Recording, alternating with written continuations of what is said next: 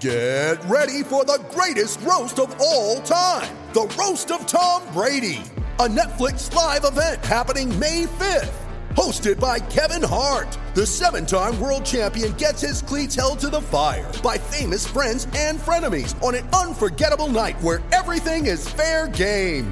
Tune in on May 5th at 5 p.m. Pacific time for the Roast of Tom Brady, live only on Netflix. You ready? Showtime. On May 3rd, summer starts with The Fall Guy. Let's do it later. Let's drink a spicy margarita. Make some bad decisions. Yes. Audiences are falling in love with the most entertaining film of the year. Fall guy. Fall guy. Fall guy. That's what the poster said.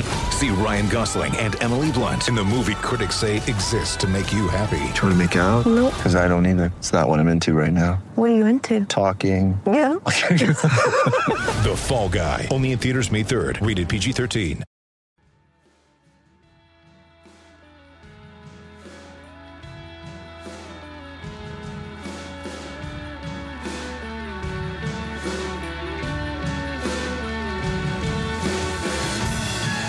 Hello and welcome to the Wisden Cricket Weekly podcast. I'm Yaz Rana and with me today is the editor in chief of the Wisden Cricket Monthly magazine, Phil Walker. There's a new issue of that out now. And England and Lancashire leggy Matt Parkinson. Matt, thanks for joining us. Pleasure to have you on. How have you found the lockdown so far?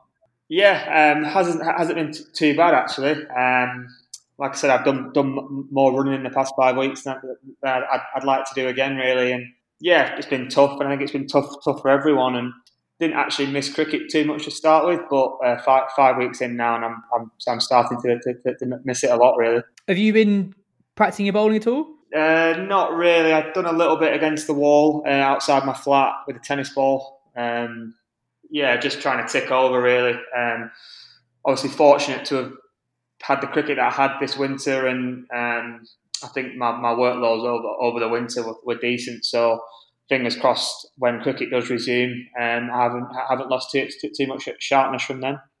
Matt, I found last night that I was shadow batting about half one in the morning without even realising that I'd done it. Um, have you been shadow batting much? Are you constantly still involved involved with the game and, and you can't quite let it go? I wouldn't I wouldn't say I do much shadow batting. Yeah, it'd be more shadow bowling for me really. But um, yeah, like I said, I didn't I didn't miss it too much to start with. Um, first couple of weeks back at home were nice just to switch off and, and get get away from cricket. Um, but yeah, as the lockdown period's gone on and there isn't really an end in sight, I have I've started to miss it more, and I've found myself watching sort of old YouTube clips, and um, I've been fixed on on Sky Sports cricket really. What have you been watching on YouTube? Uh, it's a bit of a battery one really. Um, I watch a lot of like you know the YouTube Championship highlights, the 14 minute specs like the highlights from the from the four days in sort of one video. Um, oh, nice. Yeah, I find myself watching them. Like, it's not even games that I'm in. It's just like I'll see a headline like Stevens 230, and I'm like, oh, I'll watch that. And I find myself watching like a 14 minute clip of Kent, and I'm like, I really need to have a, have a look at what, what I'm doing here. Um, but no, yeah, that's just the way I do it. And I think apart from that, and the odd bit on Sky, I've tried to sort of stay busy away from cricket. So doing, like I said, some running and trying to gym a little bit. But um, yeah, watching Netflix and stuff. And um, I've, I've, actually ordered, ordered some books to read for the first time in my life. So um, yeah, trying to stay active in cricket whilst also trying trying to find some some things outside of it as well. Excellent. For the first time in a while, we've got a bit of cricket news to talk about. The first season of the 100 has officially been postponed for a year. The ECB have cited operational challenges caused by social distancing, ongoing global travel restrictions, making the competition's ambition to feature world class players and coaches unattainable this year. Phil, the news doesn't come as a huge surprise, does it? No, it was um, an open secret, really, I think, in the game that this was inevitable, it was unavoidable. Um, and it's probably hard to argue with the, the sense of it it's also hard to get the to escape the sense that this tournament is jinxed. You know, it, it, it came in in a whirlwind. People were confused by it. Some were intrigued. Some were appalled. Um, we had the the all singing, all dancing launch. Of course, Matt would have been a part of that, of course, and uh, and now we have this you know, and it's a cliche now to call it an unprecedented situation, but I think all that considered, the hundred had to had to go. It would have been completely back to front, I think, to launch a tournament that has been predicated specifically on getting bums on seats and creating a buzz inside the ground. You can't launch a tournament like that uh, behind closed doors. It would have been completely arse about face. So I think I think the pragmatic decision has been made. Tom Harrison's quotes are quite bullish. They're quite uh, um, yeah defensive in a way, I suppose. Um, he says that the need for the hundred is more pronounced now than it's ever been.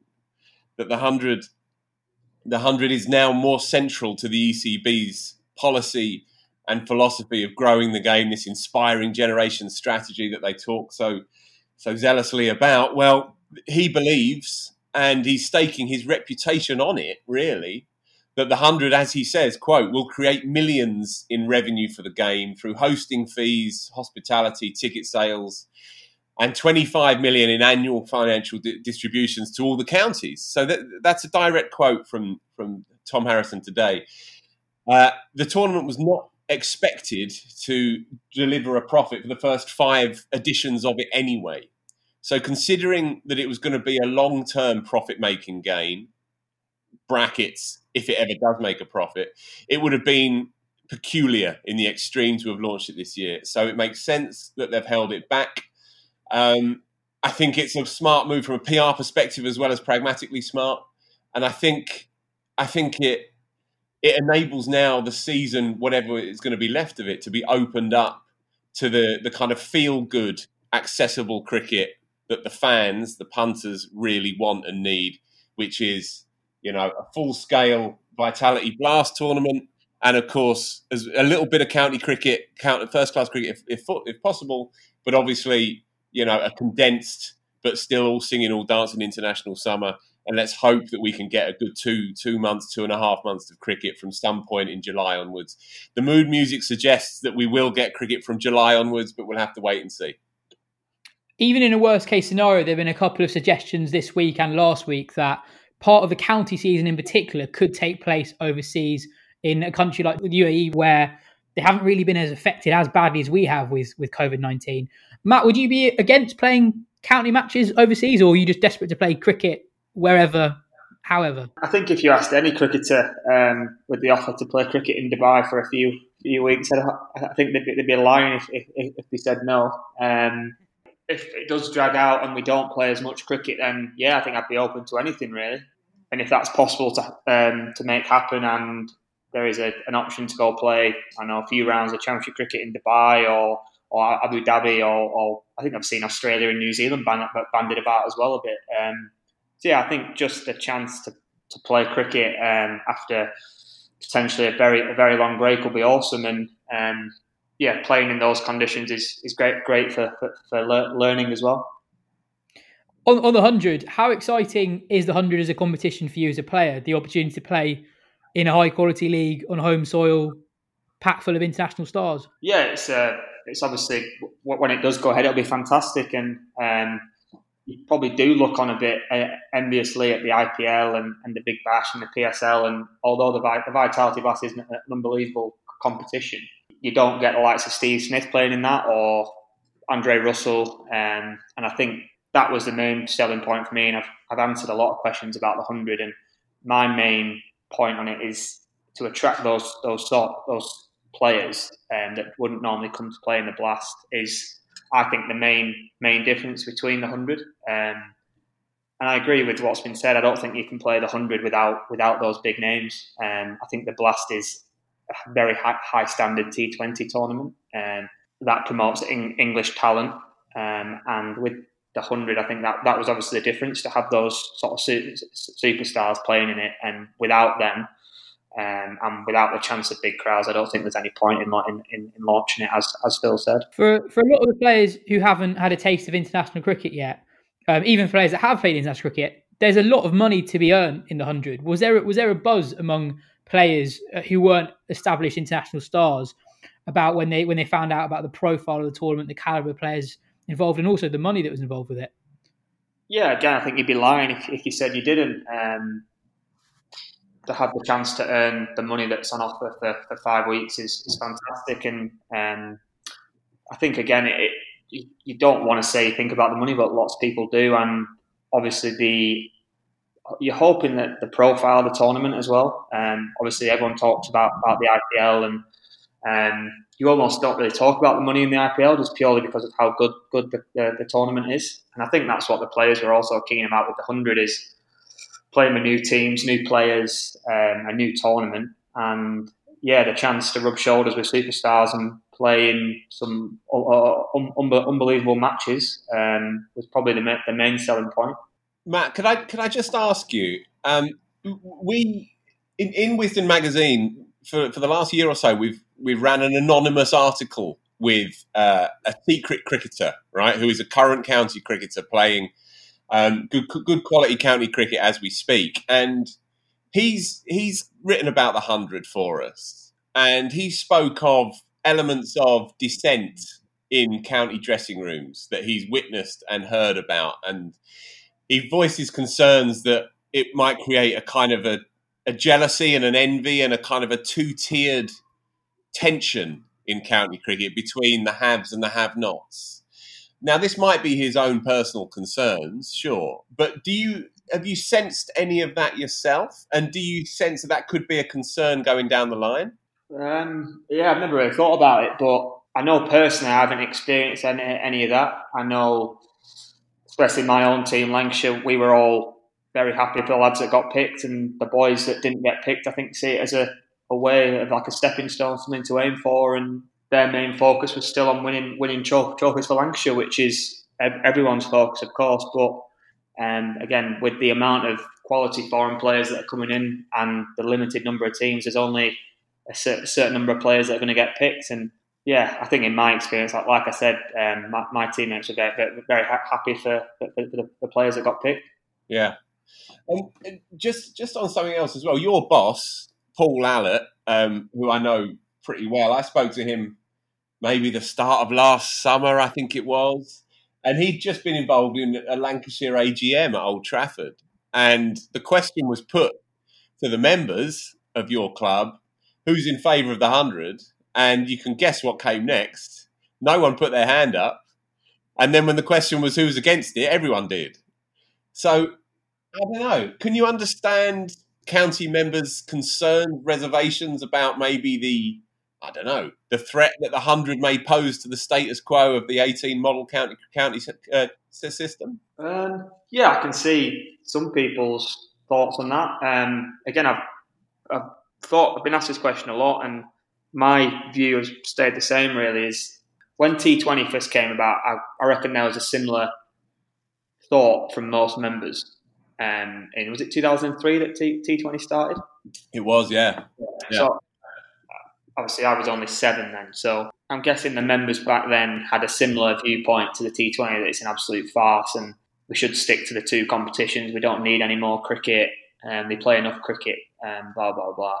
If the competition's good, people will watch it, and with the quality of cricketers that are going to be involved in the competition, you'd be silly not to watch not to watch the game. People might have reservations now, but they had reservations about T20 in 2003, and I reckon most members in, enjoy some form of 20, 2020 cricket. Um, so yeah, it'd be interesting to see how the member that doesn't back the 100 is going to see it in five, six years' time. I still get asked this question about 20, 2020 cricket at some sort of Q&As um, from members that are still not, not in favour of a three format domestic season. So I think as time goes on and people see the quality of the competition, they'll start to come around. I would, I would hope. Yeah, I, I would absolutely echo that. Um, it, it's also quite telling, I think, that a lot of a lot of folks who are against this and publicly against this believe, I don't know, that cricket cricket is is the cent- the epicenter of the of the universe, and that everything revolves around cricket. Well, the reality is, and this is where the ECB's thinking originated from, and I've spoken on the show about this before. The, the, the research was out there. They they surveyed thousands of kids in the UK and found that five percent of kids aged between six and fifteen considered cricket in their top two favourite sports. So it's not just that football dominates and cricket second. Only five percent even put it in their top two. three out of five kids didn't even put it in their top 10. So it wasn't even a game that was even something that they'd even heard of for 60% of, of kids in the UK. It was those numbers which are, which prompted this. And, and I do find it a little frustrating when people uh, decry the idea of the 100 because it stemmed from something of a crisis point for the game, really. And, and, and those numbers are, were so terrifying, and rightly so, that the ECB thought they had to do something radical. And we can argue the stuff about it, but those numbers are irrefutably terrifying, and, and something had to be done. Absolutely. I remember a survey being done about how many kids knew of famous sportsmen in different sports and uh, WWE wrestlers, if you count that as a sport, were ahead of England cricketers. Matt, Phil's been a, lo- a long time supporter of yours on this show ever since we started. He was banging the, the Matt Parkinson drum well before That's it was like to cool. Always fanboy. Phil, Phil, what was it about Matt's bowling that caught your eye early on? Because you, you were, in fairness, talking about Matt probably before most other pundits were. Uh, well, I, I, saw him bowl on telly, and he took three. Uh, he took a four for, or it might have been a three for, and there was something about the way that he he went about his business that that grabbed me. I'd also heard heard the name. I mean, he'll tell you himself. He's not backward in coming forward. Is is Matt Parkinson? But he was he was well known as a kid as well as a teenager coming through. And whenever an Englishman picks up a cricket ball and turns it from leg to off, then you start to watch that a little bit more closely because it's so unusual, because it's so rare, and because it's so bloody difficult. There's so few that have pulled it off before. Um, I go back, I go back to Ian Salisbury, who who carries this sort of tag of being, in inverted commas, a failure because he wasn't successful at Test match level. Ian Salisbury took 884 first class wickets bowling leg spin. It's hard to hard to to, to call a cricketer who's taken that number of first class wickets a failure, really. So, so anyone who tries it immediately has my respect. And then when you watch Parkinson himself, and I'm speaking like he's not even there, I can see his name on this laptop right there. I'm listening. Yeah, you are listening. I'm sure you are. Um, when you see somebody with with a bit of appetite for the fight, with with a little bit of nous and a bit of bit of bit of spunk, as, as as you might want to call it, and and you saw that as a 20 year old when he was playing for Lancashire. I spoke to Paul Allott early on, and he said, "Well, he's already our best white ball bowler." Spoke to Saqib Mahmood about him last year, and he said, "Well, I think he's already the best white ball bowler in the country." And then you start to to wonder, and then you start to let your imagination run wild with it, and then you start to wonder not only if the if the kid can can have a say with England in white ball cricket, but maybe, just maybe, he might end up in due course, maybe two years, maybe three years, maybe two months, who can say? But one day might even be the answer that we've always been looking for a red ball test match leg spinner uh, who, who, who, deserves his spot in that setup and might actually make a difference because we've had a, the, odd, the odd pretender in the past, but no one's ever quite cracked it. I'm also a hopeless romantic and totally one-eyed, you know, but everybody knows that as well. Matt, how, how slash why did you become a leg spinner in the first place? Tough one actually to answer. Um, I remember bowling this. I wouldn't, I wouldn't, call them off spinners. They were more just lobs, really. Um, when I was about seven, and then when I was at school, my dad came in to coach a bit the school team, and he was a leg spinner. So I started bowling leg spin, and I think I must have been okay.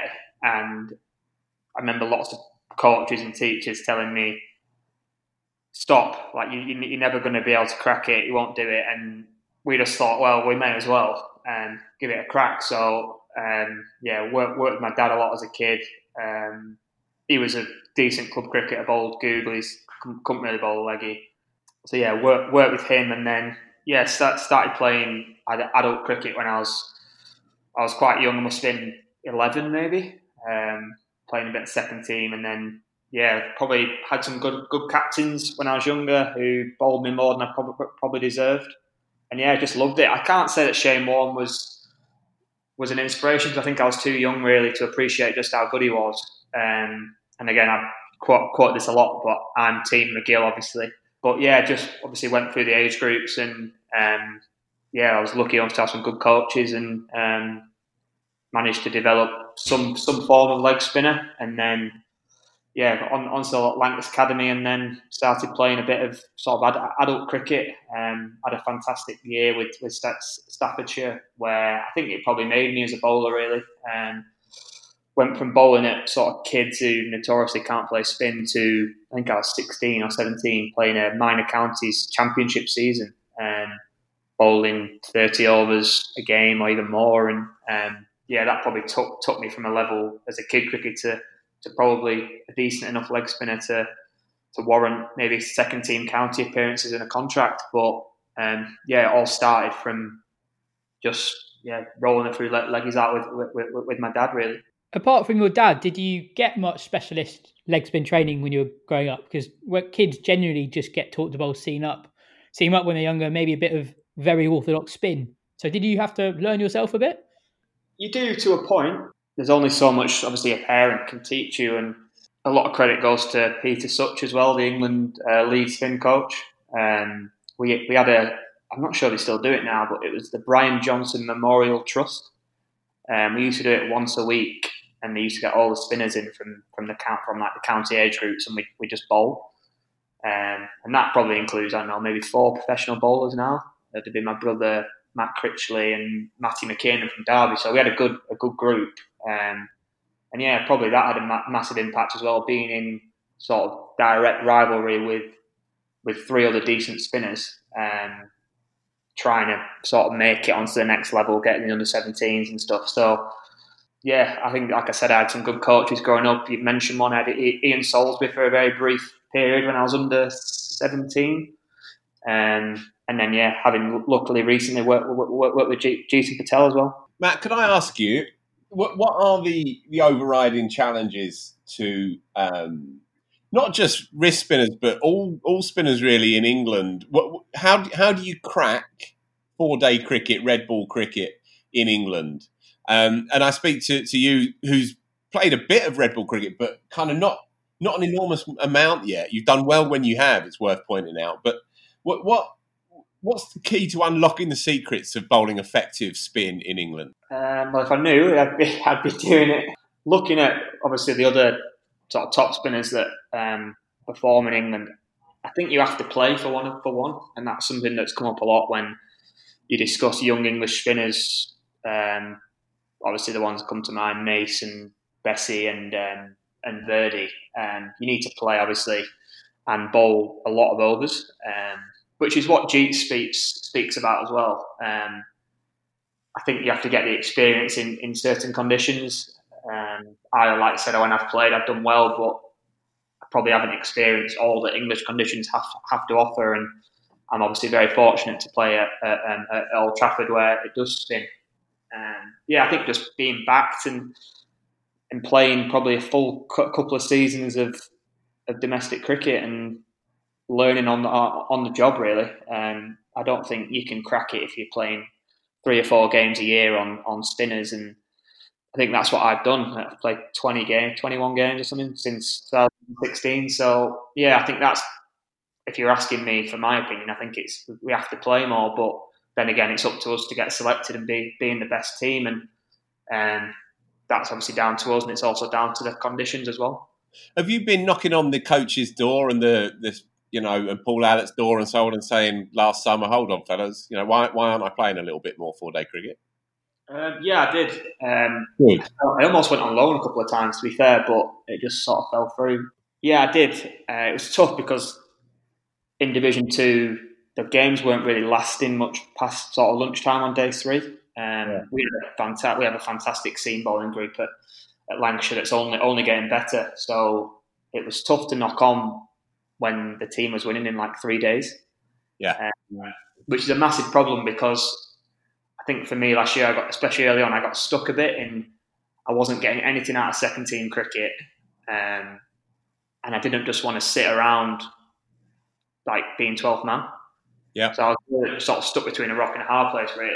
Um, and then I think a couple more weeks, and I reckon the season could have been a write off. Um, but luckily, I obviously got selected in in July, I think it was, which again says says a lot. And then played the last four games.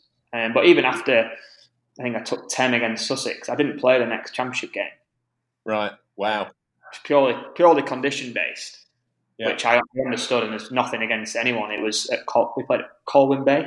It's tiny, and it, I, I think we bowled first, and we had played like five seamers. So, and we had Maxwell, Mhm. who who's a miles better bowler than people think he is. Right. Uh, so yeah, that was probably says a lot about sort of my experiences in the past four years. Um, that my you, don't know my record might might be weighted on on spinning pitches, but um, again, you can only play what's in front of you. You can only play when you get selected. When Phil interviewed you last year for, for Wisden Cricket Monthly, you said something quite interesting about being a young leggy. You said that it's tough because when you're younger, you get a lot of success just because kids can't play decent leg spin. Do you think there's an element of that in the gap between county cricket and international cricket? Simon Harmer said last year that he doesn't think there are many good players of spin in England, for example. Um, yeah, I think Harm is obviously a fantastic bowler, and I think he's played enough international cricket to and first class cricket to have an opinion on that. Um, I don't think I played enough of either to to really have a proper opinion. I think white ball cricket, I've obviously only played I know four games for England, but fifty over cricket was hard compared to domestic cricket. Obviously, that's a very easy statement, but yeah, the pitches were, were just seen a bit better and it's very easy to say, but the players were a lot better. So you, fa- you found that with that extra man up, it was so difficult. Whereas I think sometimes in Royal London, you sometimes you don't even worry about having that extra man up in ten to forty because you don't think many players are going to fine sweep you or run down and hit you over cover. Um, that was my one thought in South Africa. I thought wherever I brought a man up in the periods ten to forty, they could hurt me. Um, that's probably my only observation really. T20 cricket, obviously it went quite well in New Zealand, so I probably don't have an, a real opinion on, on that, on the bridge between domestic cricket and international cricket. But yeah, you would say the batters are, are better. Well, you, you, you'd hope they, they were better. Um, but yeah, my, in my experiences in domestic cricket, I've, I've never thought anyone's a bad player of spin. I just haven't bowled at enough players, I don't think. What was it like coming straight into a dressing room led by the World Cup winning captain? What was he like with um, newcomers? No, it was awesome. Um, I think it helped in New Zealand that there was a decent group of us that were, were fresh players. Think there six of us, five of us, and yeah, the whole group was fantastic. Um, got the whole group got got on really well, and I think they saw that in sort of a, a good a good series victory, um, and that obviously set up. I think the main thing when you're playing in a new team is if you perform well, then you feel like you're accepted and I was obviously went okay in New Zealand, so I went to South Africa in that environment, the white ball environment, with uh, with confidence, and you feel like these players have seen seen you perform well, and and obviously they, they it, you're fine to be there really. Um, probably the red ball stuff took took longer to feel that, um, but yeah, the whole group, the red ball group and the white ball group, it's so, so easy to go go into. Um, there's no real like senior boys, younger boys. It's just one one big group really. You found out about your call up in quite bizarre circumstances, right? You you were on the field and somebody got a notification on an Apple Watch. I got in trouble for that. That should never have come out looking back. Yeah, um, you could still. I don't think you can now, but back then you could still wear like your Apple Watch on the field if it's non-televised, or like a Garmin watch. Connect. Um, and yeah, I was bowling to my brother and Crofty. They all came up with big smiles on their face and shook, shook my hand. And I, obviously, I didn't know anything about it. And Saki had already found out like an hour before because he wasn't playing. So yeah, Crofty came up with a big, big smile on his face, shook, shook my hand, and then uh, finished my over. Walked down to final leg, and Saki and all the coaches are on the balcony clapping. Um, so then, yeah, Saki ran down and told me which squads I was in. I, I, I had a hope that I'd be in the white ball squad, but again, after you played four games and had a decent white ball season, you don't think that warrants an England selection. Um, so yeah, it was a massive shock and um, yeah, very odd way to find out. But I don't think I'd change it. Um, it was awesome to have my brother. My brother was at the non-strikers end, batting when Crofty told me. So some things like that are like are meant to happen. I think. Um, so yeah, that was awesome and um, sort of a, a nice end to a tough summer. And then in, in South Africa, before the start of, of the Test series, you copped a little bit of criticism from people who hadn't actually seen you bowl for how you went in the in the warm up games. What what was that like? Um, yeah, it was tough. I hadn't really experienced the media scrutiny that comes with an England tour. And um, the New Zealand tour was quite low key, I thought, um, in comparison. And having done okay in the white ball, I didn't really receive any negative press. Um, and then I didn't play in the test matches, so there wasn't really any press to write about. Um, so yeah, it shocked me a bit that people who weren't there were writing these articles, almost writing you off, really. Um, and I didn't actually bowl that badly. I remember this lad just smacked it. This, this big South African lad just whacked it. Um, and yeah, that was a massive setback really on that trip for me. Um, probably my chance to show that yeah, I'd learned I'd learned a bit under Jeets and um, that that had improved since I first came into the environment, which I thought I had at the time. Um, but when you get two for 110 off 20 in a red ball warm up game, um, doesn't look really it doesn't look great. Uh, and I actually bowled quite well in the next up game, but I think from that moment on, I was I was sort of running running uphill really.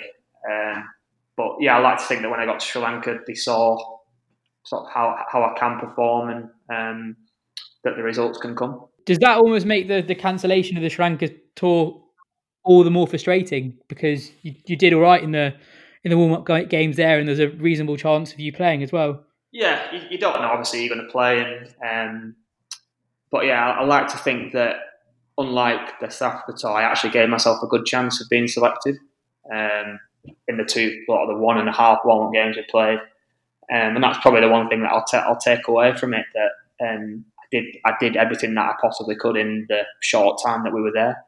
Um, it's just a shame, obviously, that things have unfolded the way they have, because obviously you never know what, what selection could have been like. Um, but fingers crossed, I get I get a, ch- a, chance in the future.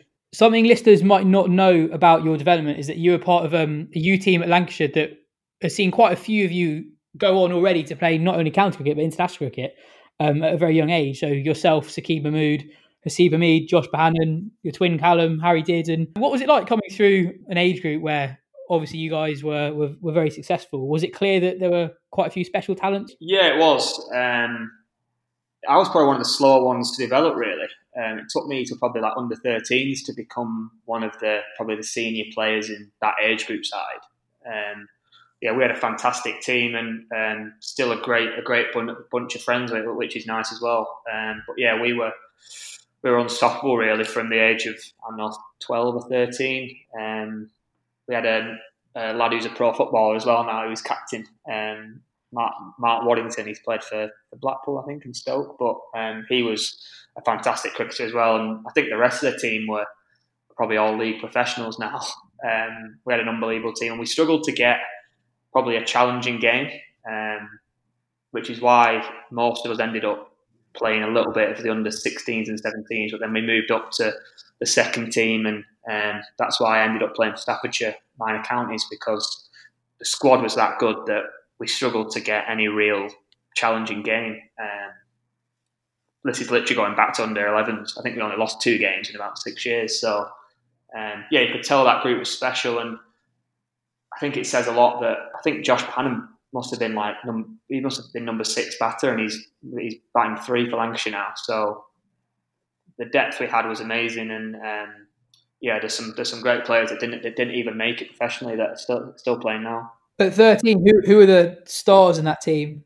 Uh, stars. Uh, obviously, Haseeb stood out from the age of nine or nine. Really, um, he didn't actually play with us that much um, until under 15s. Maybe he came back and he was always playing the, the, one year above us, which I think in part was to accommodate for lads that were too good not to be in the squad, if you get what I mean. So there was lads that wouldn't have been selected if Haas was was playing with us. Um, so he stood out and still stands out to me now. But he was um, he was a fantastic young player, and um, he obviously went on to play for England not long after we finished playing the age group cricket, really. Um, and then yeah. What was that like to play for England so early? Did you guys did that catch you by surprise?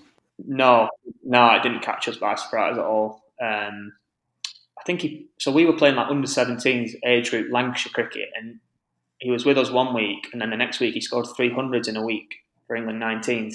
So I think that said a lot about sort of the, the golfing class between him and the rest of us, really. Matt, did did Haas have to leave Lancs? Do you think for the good of his career in the end? Uh, yeah, it's a tough one to answer. Really, I'd love it if Haas was still a Lancs player, but um, I think a change of scenery could do him good. And um, yeah, he's a fantastic lad, and to have done as well as he did, um, there's definitely still an unbelievable player in there, and um, he was he was well, well, liked at Lancs, so the boys are all, are all rooting for him to sort of do do well for Notts, and um, yeah, it's a shame that I won't be playing. I have played with Haas since I was eight, maybe. Um, so yeah, it'll be the first year that we're not in the same changing room. But no, I, I, I, I wish wish him all, all the best. Be a good contest that in late late August if we do ever get any four day cricket. You you turning your arm over against Haseeb Hameed. I'd, I'd rock up and watch that one. I think definitely. I'd dread to bolt him on a uh, on a flat one. yeah, maybe. Phil, as mentioned at the top of the show, there's a new magazine out. Yes, there is. Podcast listeners have a special offer for the digital version of the magazine, where you get your first three issues for just £2.99, which is quite frankly a steal. Head to bit.ly forward slash wisden3 to get that offer. Phil, there's a, there's a fascinating in depth feature in this issue. Do you want to explain what it is? Yeah, well, obviously, in the absence of any actual cricket to, to look upon, uh, and this has been planned in the planning for a few months anyway, we've done a root and branch assessment of where Test cricket stands in the modern world. Um, test cricket's never been more squeezed, more threatened, but it's also paradoxically probably never been more sexy and watchable. Test cricket's as a product is going through a great moment, but its but its reputation is teetering on the edge somewhat. Um, and we all know why. We all know the, the, the power of the white ball game. We all know about the phenomenon of T20 and so on and so on. And so we we, we conducted a number of interviews um, and commissioned a number of essayists as well to, to cover the various uh, tentacles of Test cricket. But the, the central part of it was a was a round table that, that we pulled together um, with a, a, list of of luminaries, let's say, from Michael Holding to Mark Butcher to Harsha Bhogle to Chris Woakes and others, um, all all around the world. We've got seven or eight different voices in there to try and chew the fat about the state of Test cricket, and it threw up some fascinating opinions. Um, it won't make easy reading for Test cricket lovers, I don't think. Uh, we haven't pulled any punches, um, but it's also, I think, an important time to do it because uh, we need to protect what we have now more than ever before.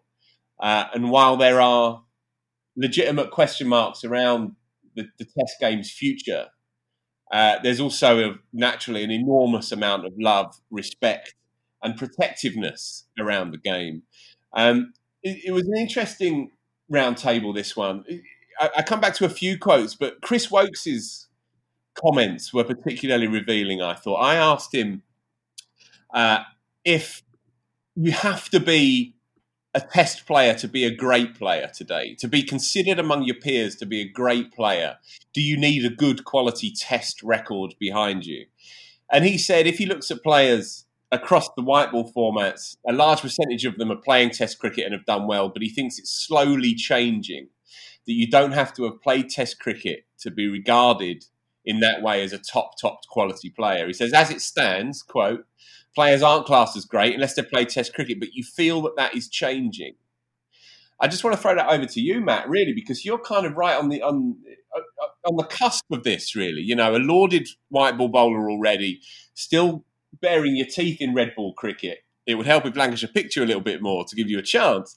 But where do you stand on that? And, and conversations that you have among your peers as well, lads in their early 20s, looking at the landscape, looking at the money that you can earn through white ball cricket, but also looking at the, the pedigree that comes with being a red ball test cricketer. Where, where, where is your generation leaning, do you think, in that question? Do you think you can pull it off? Do you think you can be just a white ball cricketer and and be recognised as one of the greats of your time, or do you think you need a complete story to be recognised like that? How do you see it? Personally, um, I'm a bit of a purist. I, for me, I'd want to do the whole lot. I think um, I would want to have a, a, a fantastic career in all formats. Um, and playing Test cricket is very important to me, and it's a massive goal for me. Um, back to obviously the overall point, I think it is getting more where you can have a, be lauded as one of the greats of your era by just playing white ball cricket. Right. You'd have to be unbelievably good at it, and I think you would have to have exposure in a lot of the tournaments. Mhm. Uh, someone like Dwayne Bravo, no one really thinks about his Test record, but he's probably one of the great white ball players of his generation. Um, Yeah. Andre Russell, people like that, um, and I think even more so for lads my age, I reckon it, it, it can it can become like that, um, and I think lads are probably not giving red ball cricket probably as long as they used to. Um, Players are going to specialise earlier than they have done, and I don't think they'll be probably chastised as much now for doing it as when the first wave of players did it. And yeah, I think players can do that, and I think if they're good enough to just play white ball cricket and be very successful at it, then I don't see any reason why they can't be lauded as a great player. Yeah, I think I think you bang on there, and, and I don't I don't doubt your sincerity on it either. Having spoken to you about this a few times before, but there will be others, as you as you rightly say, who- who won't be, and rightly so, won't be chastised for choosing um, to focus on white ball cricket and reject red ball cricket.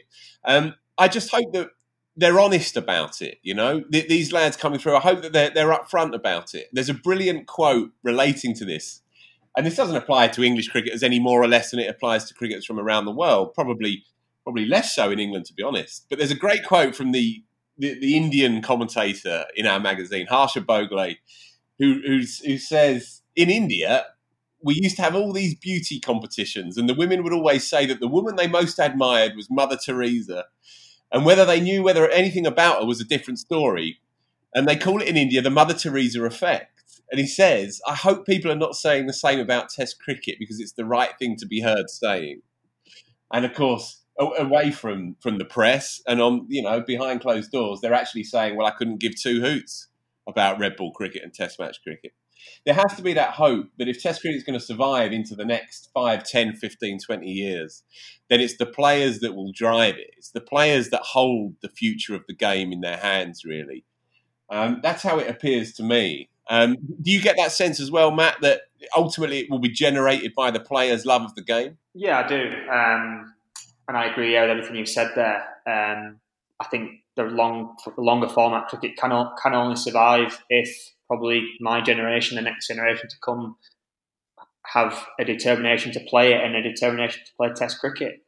Um, I think the way the, Eng- the England team have played in all formats is is inspiring, and I think the way obviously you saw the Ashes this year and the performances that were in it, um, that can only inspire young players to want to play Test cricket for England. And I know it had a massive effect on me. Um, I used to watch the Ashes every every, every uh, time down under, um, and it's always been a driving point to play Test cricket. And I think if the England team continue to play in the way that they are doing, then Test cricket will still be an ambition for ninety nine percent of young players. Um, and I think you have to be a very, very special white ball talent to completely disregard red ball cricket. Um, and I don't think there are many of them about. And I still think that the vast majority of very good white ball players will want to commit to red ball cricket because we enjoy it. Um, people may whinge and moan a little bit, but I know that ev most players that I play with love love the championship and love red ball cricket, and there's no reason why, if you're a fantastic white ball player, you can't be a fantastic red ball player as well. I think there's um there's an element of people not being totally realistic about uh, how feasible it is to actually be a, a great player in all three formats. I think genuinely, I think Virat Kohli is the only person who is a great all format player. Even Stokes has struggled in T20 cricket compared to the other two. Take that back. Well, he, he- don't get me wrong, he's brilliant, but like compared to how he is in uh, the other two, he hasn't quite achieved the ridiculous heights he's achieved in ODI cricket, in Test cricket, and that's not criticising him. I think just being realistic about how, how hard it is to actually be genuinely world class in all three formats, um, and to expect every young player to come through to aspire to be that is is just unrealistic. Obviously, pe- people are going to be naturally better uh, one format than the other. I I don't think there's anything wrong with young players coming through openly saying, I want to be the best T20 player in the world. I probably don't have the skill set to be the best test player in the world. And that, I think that's absolutely fine. Yeah, no, fair point. And and Woakes touches on this as well in this round table. He said that the games have never looked more different than they do now. That they are diverging ever more. White ball and red ball. It's not two different games, but they are two distinct games in a way. Certainly in a previous generation, and especially in England, we treated them all the same. If you could play red ball Hmm. cricket, then you played in the white ball team as well, whether your skill set actually suited it or not. So, so undoubtedly, we are we are at, at a very key moment, I think, for for the the carve up of the professional game. Um, but there are reasons to be cheerful as well. You, you know, you mentioned Kohli, and and we talk about the power of players to make the case for the five day game. Well, Virat Kohli is a godsend, isn't he? Virat Kohli Mm. demands that we respect Test cricket. And again, as Bhogle says in this interview that we run, he says the thing with Kohli is that he recognises there is a legacy and a history to Test cricket that he wants to protect and add to that he doesn't feel exists in T20 franchise cricket. So there is a deeper connection that Kohli himself has with the cricket that he plays. And if the megastar feels like that and keeps banging that drum, then the game has a chance. It has more than a chance. Anyway, that was one of the many, many bits in this uh, this stonker of a magazine. Um, we've ran we've run the test stuff over about 20, 22 pages, I think it was. Jonathan Liew has written a typically brilliant piece. Um, we've brought in Dave Tickner as well to talk about the World Test Championship and how it's basically not fit for purpose. Good idea, badly done. The four day debate as well, the four day test debate, we've spoken to people from all around the world. And it's interesting what a different opinion is generated in the so called lesser test nations to over in England. In England, we laugh at the notion of a four day test match. They- They're not laughing about that in Sri Lanka, Zimbabwe, Ireland, West Indies, etc., et cetera, et cetera. They're certainly not laughing about it out there. So it's an interesting feature from a different angle.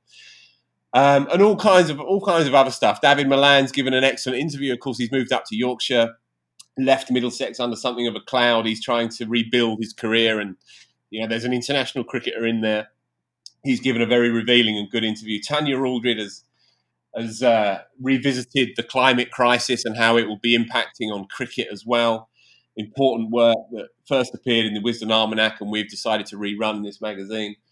Um, I interviewed Nat Siver, probably the most naturally gifted female cricketer that England's ever produced. Um, and we try and address as well the recreational game. We haven't spoken about the recreational game really yet on this show, but as we try and figure out what the hell this summer is going to look like from a cricketing perspective, uh, we are cautiously optimistic that that Matt and the boys will be getting out there and playing some professional cricket. But but what about the the recreational player? What about the amateur player? The, the mood music suggests that the chances of, of us playing cricket, as in you and me, yes, are pretty slim this Mhm. summer. But we we are addressing those questions and trying to find a way through through the mess to see if there is a way that we can legitimately and morally and ethically fairly play some form of cricket at some point this summer.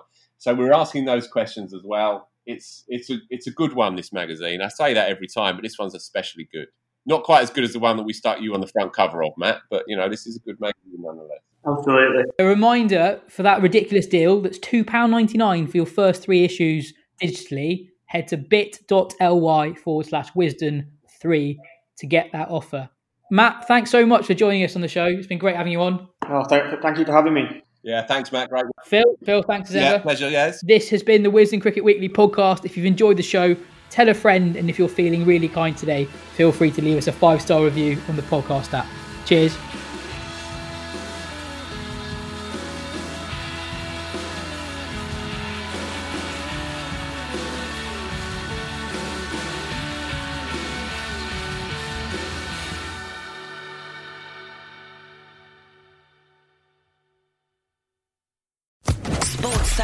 Podcast Network.